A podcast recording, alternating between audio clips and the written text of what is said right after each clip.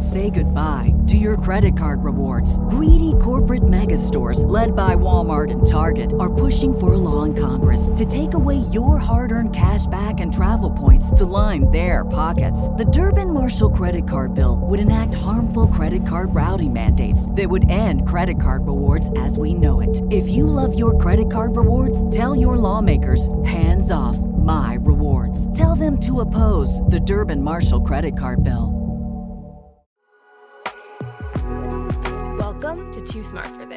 Podcast dedicated to knowing better and doing better for ourselves and others, hosted by me, Alexis Barber.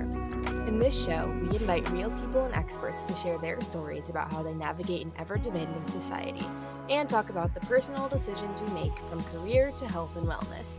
Let's get into it.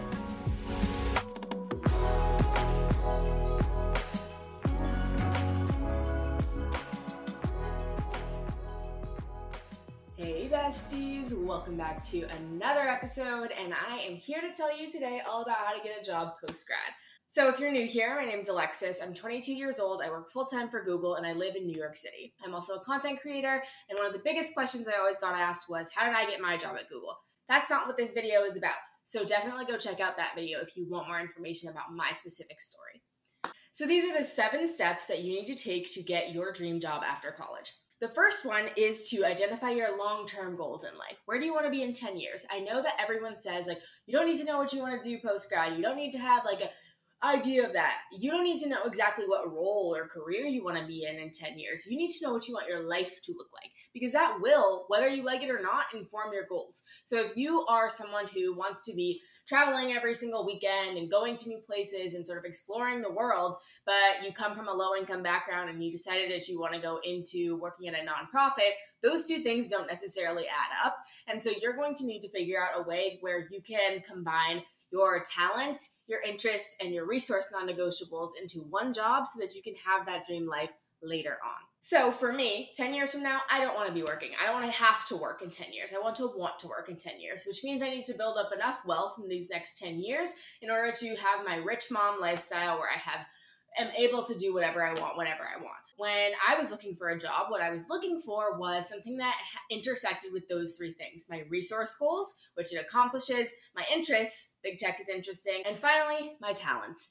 I'm great at marketing. I just am. I don't necessarily love marketing every single day. I do I want to do it the rest of my life? Not necessarily. However, I am good at it. So those three things aligned, and that's why this was the perfect job for me post grad. Then you need to identify your lifestyle non negotiables. So when you graduate from college, are you okay with living with four roommates? Cool. Then you can take a lower paying job if that aligns with your long term goals too.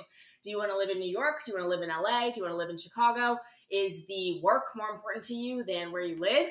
Those are all things that you need to write down and figure out. It's crucial to take into account any financial support that you may have because that is something that you really want to take advantage of right now. Don't be prideful. If you can save money by living with your parents and it's not too much of a mental strain for you, then you should. I could have stayed with my parents over the last year, but it would have been too much of a mental strain for me, so I made the decision to move out. Either one, it's completely fine. It's about what works for you. And if you have parents who are interested in pitching in for you for those first few years, that will give you a jump start to go after your passions and build your life that you want 10 years from now. So take that into consideration, okay? Then you need to identify your workplace non negotiables. So this will start with the size of the company. Do you want to work at a big company, a small company, a medium sized company? Do you have no idea? Then do some research. Do you want a manager who is hands on, somebody who's not hands on? Do you want to work in a big team or a small team? Do you want to be in meetings all day or do you want to have time to work on your own stuff by yourself? These are all really important things to think about. Once you've identified all these things, we need to start thinking about the industry that you want to work in. Likely, this has already been figured out because you're at the point where you want to get a job. So, if you think about the industry, that's something that you either have experience in or you want experience in, and you have the skills that could match that industry, even though you haven't worked in it beforehand. So, for example, I work in, I am a marketer. I technically have experience in marketing, training in marketing, but I also worked in consulting for a while.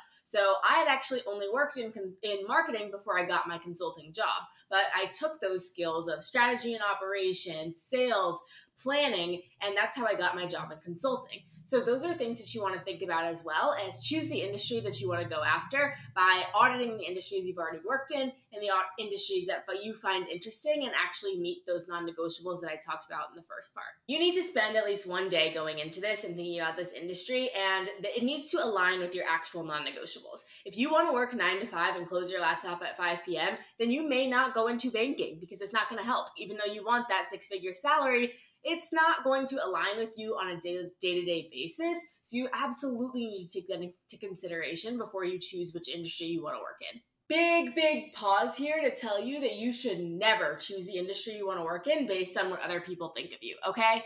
I struggled with this a lot in college. I had friends who were telling me that it was a sellout thing to go work for Google. I had friends telling me that I wasn't accomplished enough because I was working in marketing. I had friends telling me that I should go to consulting because I'd have more opportunities post grad. That is all noise you need to let go. And if you are doing it for you because you've aligned with your values, you've identified your non negotiables, and you know what you want long term, then your job is for you. You're the one who has to go to work every day. So all the noise around you, you need to put it to bed. Now it's time to do a personal brand audit. So, you are someone who has worked in the food industry, perhaps, but you want to go into marketing. All right, well, why would somebody who sees your resume give you a marketing job? These are things you need to do. You put yourself into the shoes of somebody who is looking at your resume, and let me tell you what they're looking for. One, the keywords of their job posting. Two, experience or similar skills to what they need. And three, a good freaking resume. Some of y'all have been sending me some resumes and they're in Calibri or something like that. No, no, no, ma'am. If you're tra- applying to one of these professional jobs you, at a big company, for example, you need to have a clean one page resume in a normal, basic, universal font with three bullet points for every single thing that you've done, your GPA at the top, and you also need to have in those three bullet points quantity. You need to have numbers. You need to have interesting adjectives. You cannot just say, created this, did this in every three one of your bullet points. No, we need some variety in there, okay? And you need to quantify what you did. This was a little hard for me when I was first going into these industries because I had worked in marketing for a little bit and I was trying to get my consulting job. So when I was editing my resume for my consulting job, I wanted to say, well, I put on this great party and it was really fun and that was amazing and that's how it felt for me, right? No, I initiated the blogger and influencer relations at the company I was working with.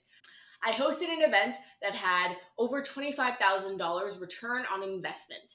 I brought over 500 clients into the store. Those are things that you need to write down. You can't just say, I worked here from nine to five for four weeks and that's it.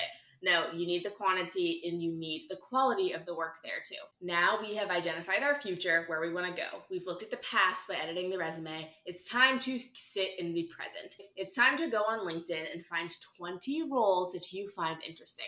They don't necessarily have to be open roles, they could just be someone who's like comes up on your page and it sounds like they have a cool job and they're within five years of post grad those are 20 roles that you're going to want to find, you're going to want to research.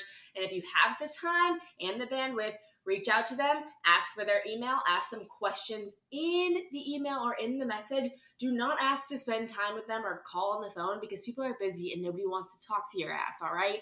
You need to ask them one or two questions that you actually think will help them.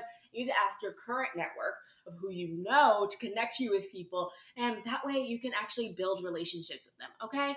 If you are still in college, you need to absolutely take advantage of your Career Resource Center because that is 100% going to help you more than you think it is. Okay.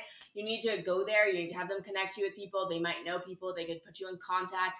You also want to connect with the career clubs in whatever industry that you're working with on campus. Use that resource and it will help you exponentially. Okay. Don't be afraid to ask for things because scared money don't make money. All right once you've done all this and you've got an interview, congratulations. And you'll want to come back to this channel because I'll make some more videos for you about how to interview properly for your first job. That is all for today. Thank you all so much for watching. I am so excited to be sharing all these tips with you.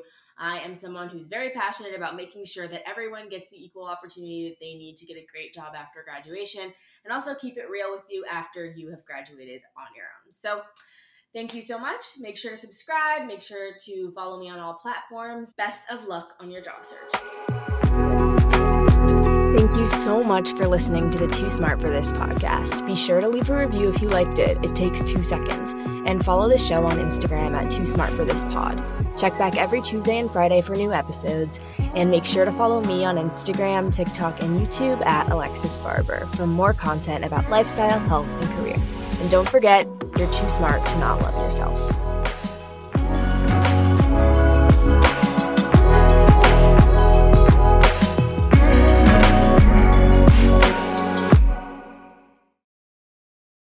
Say goodbye to your credit card rewards. Greedy corporate mega stores, led by Walmart and Target, are pushing for a law in Congress to take away your hard earned cash back and travel points to line their pockets. The Durbin Marshall credit card bill would enact harmful credit card routing mandates that would end credit card rewards as we know it. If you love your credit card rewards, tell your lawmakers hands off my rewards. Tell them to oppose the Durbin Marshall credit card bill.